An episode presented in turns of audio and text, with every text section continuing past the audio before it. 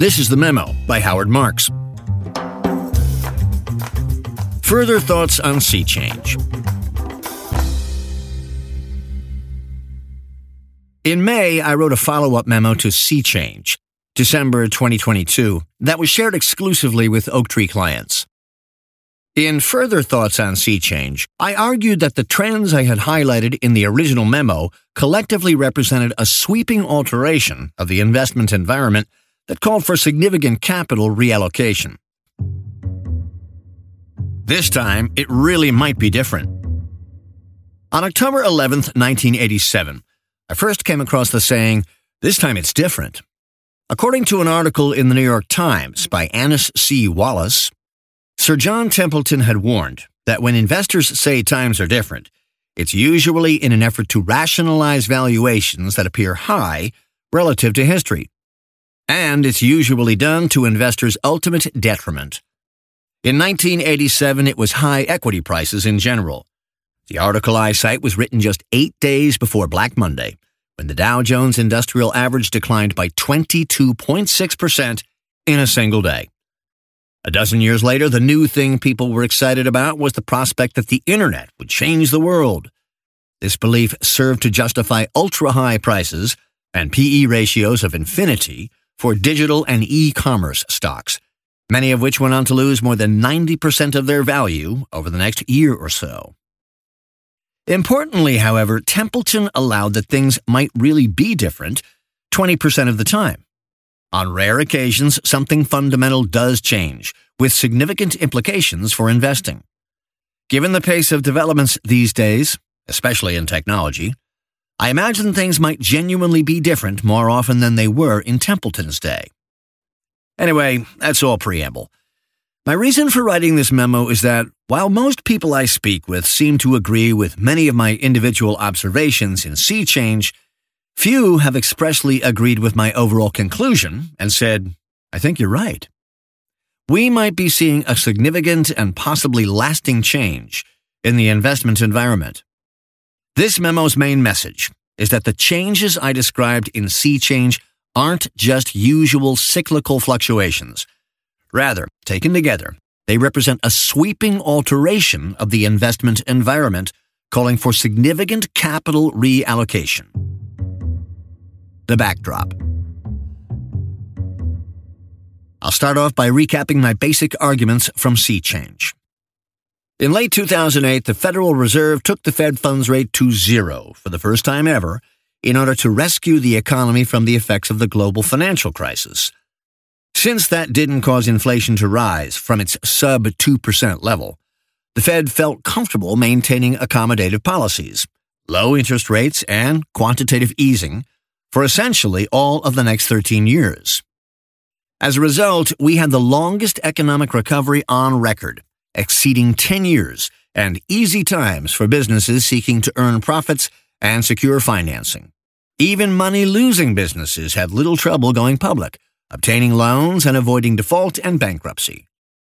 The low interest rates that prevailed in 2009 to 21 made it a great time for asset owners. Lower discount rates make future cash flows more valuable, and for borrowers. This in turn made asset owners complacent and potential buyers eager. And FOMO became most people's main concern. The period was correspondingly challenging for bargain hunters and lenders. The massive COVID-19 relief measures, combined with supply chain snags, resulted in too much money chasing too few goods, the classic condition for rising inflation. The higher inflation that arose in 2021 persisted into 2022, forcing the Fed to discontinue its accommodative stance. Thus, the Fed raised interest rates dramatically, its fastest tightening cycle in 4 decades, and ended QE. For a number of reasons, ultra-low or declining interest rates are unlikely to be the norm in the decade ahead. Thus, we're likely to see tougher times for corporate profits, for asset appreciation, for borrowing, and for avoiding default.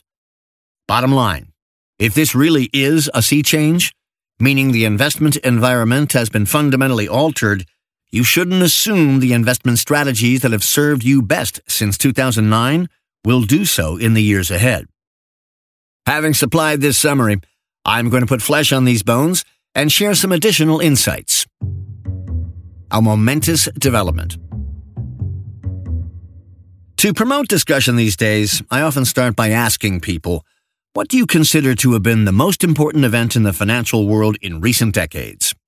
Some suggest the global financial crisis and bankruptcy of Lehman Brothers, some the bursting of the tech bubble, and some the Fed government response to the pandemic-related woes.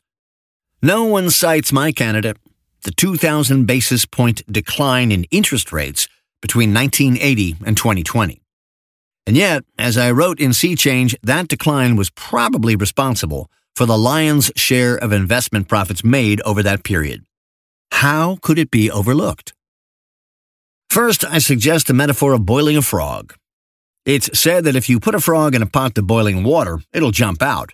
But if you put it in cool water and turn on the stove, it'll just sit there, oblivious, until it boils to death. The frog doesn't detect the danger, just as people fail to perceive the significance of the interest rate decline because of its gradual, long-term nature. It's not an abrupt development, but rather a drawn-out, highly influential trend. Second, in Sea Change, I compared the 40-year interest rate decline to the moving walkway at an airport. If you stand still on the walkway, you'll move effortlessly. But if you walk at your normal pace, you'll move ahead rapidly, perhaps without being fully conscious of why. In fact, if everyone's walking on the moving walkway, doing so can easily go unnoted, and the walkers might conclude that their rapid progress is normal. Finally, there's what John Kenneth Galbraith called the extreme brevity of the financial memory. Relatively few investors today are old enough to remember a time when interest rates behaved differently. Everyone who has come into the business since 1980, in other words, the vast majority of today's investors, has, with relatively few exceptions, only seen interest rates that were either declining or ultra-low, or both. You have to have been working for more than 43 years, and thus be over 65 to have seen a prolonged period that was otherwise. And since market conditions made it tough to find employment in our industry in the 1970s, you probably had to get your first job in the 1960s, like me, to have seen interest rates that were either higher and stable or rising. I believe the scarcity of veterans from the 70s has made it easy for people to conclude that the interest rate trends of 2009 to 21 were normal. The relevance of history.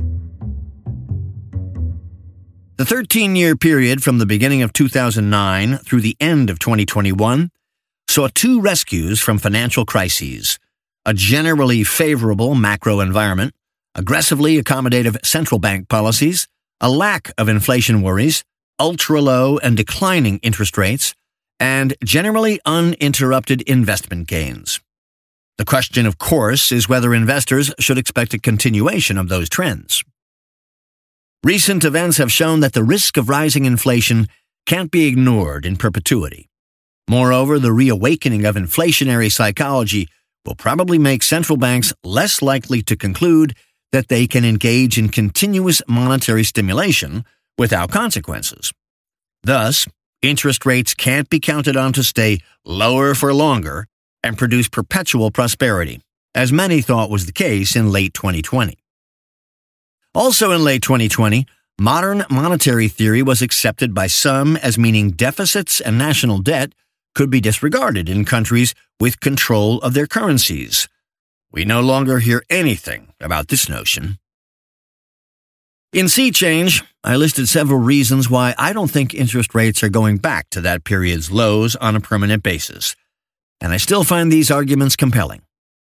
In particular, I find it hard to believe the Fed doesn't think it erred by sticking with ultra-low interest rates for so long.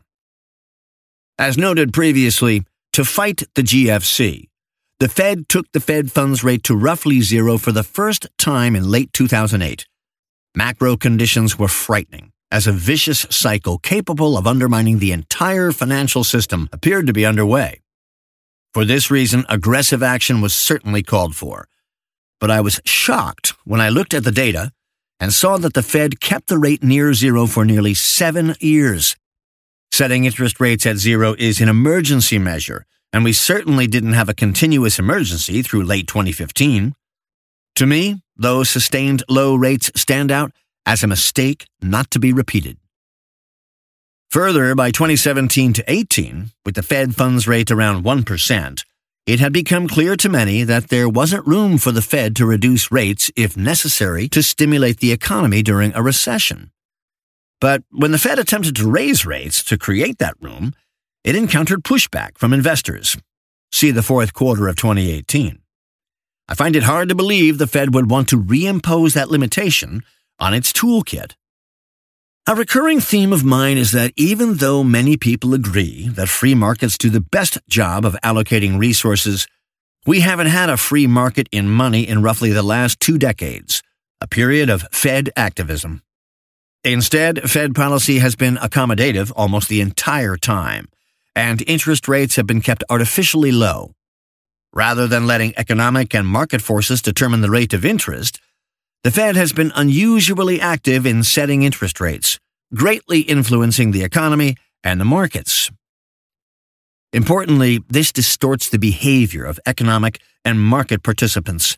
It causes things to be built that otherwise wouldn't have been built, investments to be made that otherwise wouldn't have been made, and risks to be borne that otherwise wouldn't have been accepted.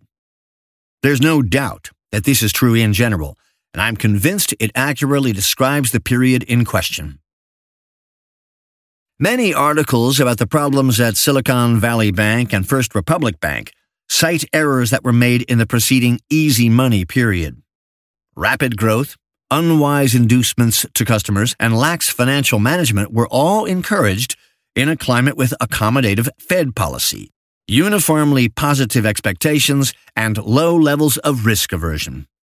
This is just one example of a time-worn adage in action. The worst of loans are made in the best of times. I don't think the Fed should return us to an environment that has been distorted to encourage universal optimism, belief in the existence of a Fed put, and thus a dearth of prudence. If the declining and/or ultra-low interest rates of the easy money period aren't going to be the rule in the years ahead, numerous consequences seem probable. Economic growth may be slower. Profit margins may erode. Default rates may head higher. Asset appreciation may not be as reliable. The cost of borrowing won't trend downward consistently, though interest rates raised to fight inflation likely will be permitted to recede somewhat once inflation eases. Investor psychology may not be as uniformly positive, and businesses may not find it as easy to obtain financing. In other words, after a long period when everything was unusually easy in the world of investing, something closer to normalcy is likely to set in. Please note that I'm not saying interest rates, having declined by 2,000 basis points over the last 40 or so years, are going back up to the levels seen in the 1980s.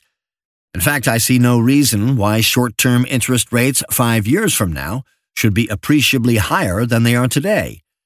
But still, I think the easy times, and easy money, are largely over. How can I best communicate what I'm talking about? Try this. 5 years ago, an investor went to the bank for a loan, and the banker said, "We'll give you $800 million at 5%. Now the loan has to be refinanced, and the banker says, "We'll give you $500 million at 8%. That means the investor's cost of capital is up, his net return on the investment is down, or negative, and he has a $300 million hole to fill. What strategies will work best? It seems obvious that if certain strategies were the best performers in a period with a given set of characteristics, it must be true that a starkly different environment will produce a dramatically altered list of winners. As mentioned previously in the recap of Sea Change, the 40 years of low and declining interest rates were hugely beneficial for asset owners. Declining discount rates and the associated reduction in the competitiveness of bond returns led to substantial asset appreciation. Thus, asset ownership, whether related to companies, pieces of companies, equities, or properties, was the place to be. Falling interest rates brought down the cost of capital for borrowers. As this occurred, any borrowing automatically became more successful than originally contemplated. And as I also mentioned in Sea Change, the combined result of these factors for investors who bought assets on borrowed money was a double bonanza. Think back to the first of the sea changes I mentioned in that memo, the advent of high-yield bonds in 1977-78, which brought about the trend toward bearing risk for profit and the emergence of levered investment strategies. It's very notable that almost the entire history of levered investment strategies has been written during a period of declining and or ultra-low interest rates. For example, I would venture that nearly 100% of capital for private equity investing has been put to work since interest rates began their downward move in 1980. Should it come as a surprise that levered investing thrived in such salutary conditions? At the same time, declining interest rates rendered lending, or buying debt instruments, less rewarding. Not only were prospective returns on debt low throughout the period, but investors who were eager to get away from the ultra-low yields on safer securities like treasuries and investment-grade corporates competed spiritedly to deploy capital in higher-risk markets, and this caused many to accept lower returns and reduced lender protections. Finally, conditions in those halcyon days created tough times for bargain hunters. Where do the greatest bargains come from? The answer, the desperation of panicked holders. When times are untroubled, asset owners are complacent, and buyers are eager. No one has any urgency to exit, making it very hard to score significant bargains. Investors who profited in this period from asset ownership and levered investment strategies may overlook the salutary effect of interest rates on asset values and borrowing costs, and instead think the profits stemmed from the inherent merit of their strategies, perhaps with some help from their own skill and wisdom. That is, they may have violated a basic rule in investing. Never confuse brains and a bull market. Given the benefits of being on the moving walkway during this period, it seems to me it would have required really bad decision-making, or really bad luck, for a purchase of assets made with borrowed money to have been unsuccessful. Will asset ownership be as profitable in the years ahead as in the 2009-21 period? Will leverage add as much to returns if interest rates don't decline over time, or if the cost of borrowing isn't much below the expected rate of return on the assets purchased? Whatever the intrinsic merits of asset ownership and levered investment, one would think the benefits will be reduced in the years ahead. And merely riding positive trends by buying and levering may no longer be sufficient to produce success. In the new environment, earning exceptional returns will likely once again require skill in making bargain purchases and, in control strategies, adding value to the assets owned. Lending, credit, or fixed income investing should be correspondingly better off. As I mentioned in my December memo, the 13 years in question were a difficult, dreary, low-return period for credit investors, including Oaktree. Most of the asset classes we operate in were offering the lowest prospective returns any of us had ever seen. The options were to A. Hold and accept the new lower returns, B. Reduce risk to prepare for the correction that the demand for higher returns would eventually bring, or C. Increase risk in pursuit of higher returns. Obviously, all of these had drawbacks. The bottom line was that it was quite challenging to safely and dependably pursue high returns in a low-return world like the one we were experiencing. But now, higher prospective returns are here. In early 2022, high-yield bonds, for example, yielded in the 4% range. Not a very useful return. Today, they yield more than 8%, meaning these bonds have the potential to make a great contribution to portfolio results. The same is generally true across the entire spectrum of non-investment grade credit. Asset allocation today. My thinking about the sea change materialized mostly as I was visiting clients last October and November. When I got home, I wrote the memo and began to discuss its thesis.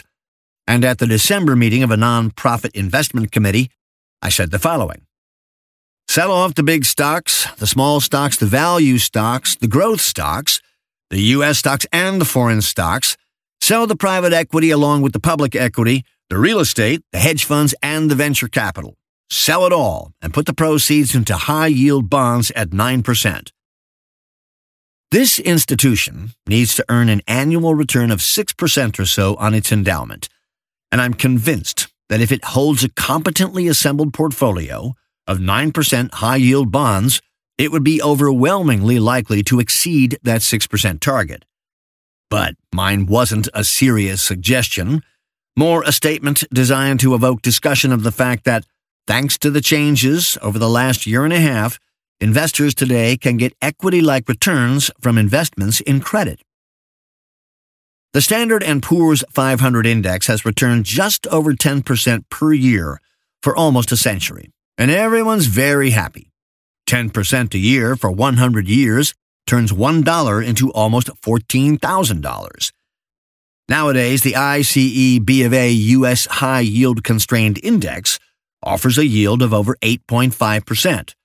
The CS Leveraged Loan Index offers roughly 10.0%, and private loans offer considerably more. In other words, expected pre-tax yields from non-investment grade debt investments now approach or exceed the historical returns from equity. And importantly, these are contractual returns. When I shifted from equities to bonds in 1978, I was struck by a major difference. With equities, the bulk of your return in the short or medium term depends on the behavior of the market. If Mr. Market's in a good mood, as Ben Graham put it, your return will benefit, and vice versa. With credit instruments, on the other hand, your return comes overwhelmingly from the contract between you and the borrowers. You give a borrower money up front, they pay you interest every 6 months, and they give you your money back at the end. And to greatly oversimplify, if the borrower doesn't pay you as promised, you and the other creditors get ownership of the company via the bankruptcy process. A possibility that gives the borrower a lot of incentive to honor the contract. The credit investor isn't dependent on the market for returns. If the market shuts down or becomes illiquid, the return for the long-term holder is unaffected. The difference between the sources of return on stocks and bonds is profound, something many investors may understand intellectually, but not fully appreciate. It's been years since prospective returns on credit were competitive with those on equities. Now it's the case again. Should the nonprofit whose board I sit on put all its money into credit instruments? Perhaps not. But Charlie Munger exhorts us to invert or flip questions like this.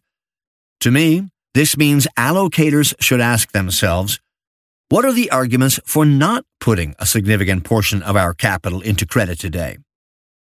Here, I'll mention that over the years, I've seen institutional investors pay lip service to developments in markets and make modest changes in their asset allocation in response. When the early index funds outperformed active management in the 1980s, they said, "We've got that covered. We've moved 2% of our equities to an index fund." When emerging markets look attractive, the response is often to move another 2%. And from time to time, a client tells me they've put 2% in gold. But if the developments I describe really constitute a sea change, as I believe, fundamental, significant, and potentially long-lasting, credit instruments should probably represent a substantial portion of portfolios, perhaps the majority. What's the downside? How could this be a mistake? First, individual borrowers can default and fail to pay. It's the main job of the credit manager to weed out the non-payers, and history shows it can be done. Isolated defaults are unlikely to derail a well-selected and well-diversified portfolio. And if you're worried about a wave of defaults hitting your credit portfolio, think about what the implications of that environment would be for equities or other ownership assets. Second, by their nature, credit instruments don't have much potential for appreciation. Thus, it's entirely possible that equities and levered investment strategies will surprise on the upside and outperform in the years ahead. There's no denying this, but it should be borne in mind that the downside risk here consists of the opportunity cost of returns foregone, not failing to achieve the return one sought. Third, bonds and loans are subject to price fluctuations, meaning having to sell in a weak period could cause losses to be realized. But credit instruments are far from alone in this regard, and the magnitude of the fluctuations on money-good bonds and loans is constrained significantly by the magnetic pull to par exerted by the promise of repayment upon maturity. Fourth, the returns I've been talking about are nominal returns. If inflation isn't brought under control, those nominal returns could lose significant value when they're converted into real returns, which are what some investors care about most. Of course, real returns on other investments could suffer as well. Many people think of stocks and real estate as potentially providing inflation protection. But my recollection from the 1970s is that the protection typically takes hold only after prices have declined so as to provide higher prospective returns. Finally, the sea change could end up being less long-lasting than I expect, meaning the Fed takes the Fed funds rate back down to 0 or 1% and the yields on credit recede accordingly. Fortunately, by buying multi-year credit instruments, an investor can tie up the promised return for a meaningful period, assuming the investment provides some degree of call protection. Reinvesting will have to be dealt with upon maturity or call, but once you've made the credit investments I'm suggesting, you will at least have secured the promised yield, perhaps minus losses on defaults, for the term of the instruments.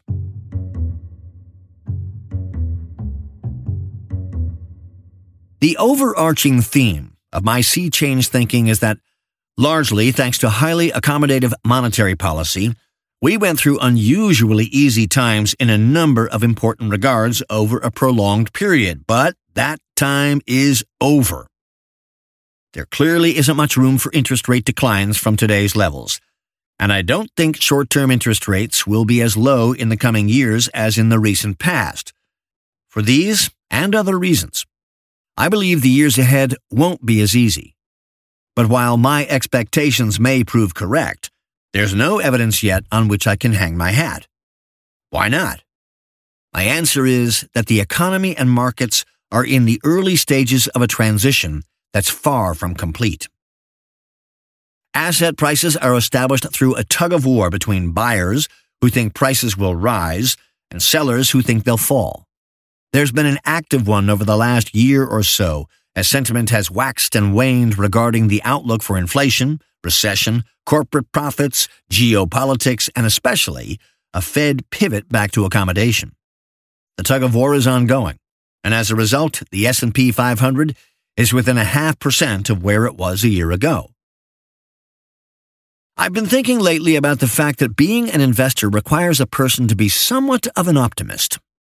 Investors have to believe things will work out and that their skill will enable them to wisely position capital for the future. Equity investors have to be particularly optimistic, as they have to believe someone will come along who will buy their shares for more than they paid. My point here is that optimists surrender their optimism only grudgingly, and phenomena such as cognitive dissonance and self-delusion permit opinions to be held long after information to the contrary has arrived. This is among the reasons why they say of the stock market, "Things can take longer to happen than you thought they would, but then they happen faster than you thought they could." Today's sideways or range-bound market tells me investors possess a good amount of optimism despite the worries that have arisen. In the coming months, we'll find out if the optimism was warranted. The positive forces that shaped the 2009-21 period began to change around 18 months ago. The higher inflation turned out not to be transitory. This brought on interest rate increases, concern that a recession would result, some resurrection of worry over the possibility of loss, and thus insistence on greater compensation for bearing risk. But while most people no longer see an outlook that's flawless, few think it's hopeless either. Just as optimism abetted a positive cycle in those 13 years, I believe a lessening of optimism will throw some sand into the financial gears in a variety of ways, some of which may be unforeseeable. In this latter regard, it's essential to acknowledge that since we haven't lived through times exactly like the years that lie ahead, and since changes in the economic, financial environment limit the applicability of history, we're likely to encounter surprises. And if the environment is less favorable, the surprises are likely to be on the downside. Please note, as mentioned earlier, that I'm absolutely not saying interest rates are going back to the high levels from which they've come. I have no reason to believe that the recession most people believe lies ahead will be severe or long-lasting. And with valuations high, but not terribly so, I don't think a stock market collapse can reasonably be predicted. This isn't a call for dramatically increased defensiveness. Mostly, I'm just talking about a reallocation of capital, away from ownership and leverage, and toward lending. This isn't a song I've sung often over the course of my career. This is the first sea change I've remarked on, and one of the few calls I've made for substantially increasing investment in credit. But the bottom line I keep going back to is that credit investors can access returns today that are highly competitive versus the historical returns on equities, exceed many investors' required returns or actuarial assumptions, and are much less uncertain than equity returns. Unless there are serious holes in my logic, I believe significant reallocation of capital toward credit is warranted. May 30th, 2023. Thank you for listening to The Memo by Howard Marks. To hear more episodes, be sure to subscribe wherever you listen to podcasts.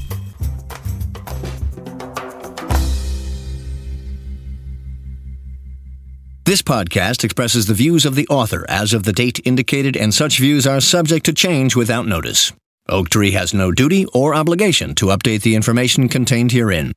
Further, Oaktree makes no representation, and it should not be assumed that past investment performance is an indication of future results.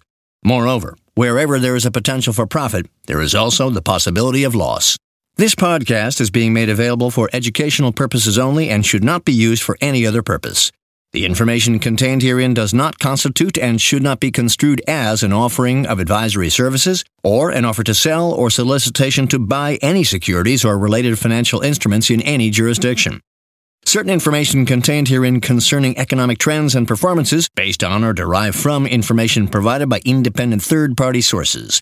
Oaktree Capital Management LP, Oaktree, believes that the sources from which such information has been obtained are reliable. However, it cannot guarantee the accuracy of such information and has not independently verified the accuracy or completeness of such information or the assumptions on which such information is based. This podcast, including the information contained herein, may not be copied, reproduced, republished, or posted in whole or in part in any form without the prior written consent of Oaktree. Audiation.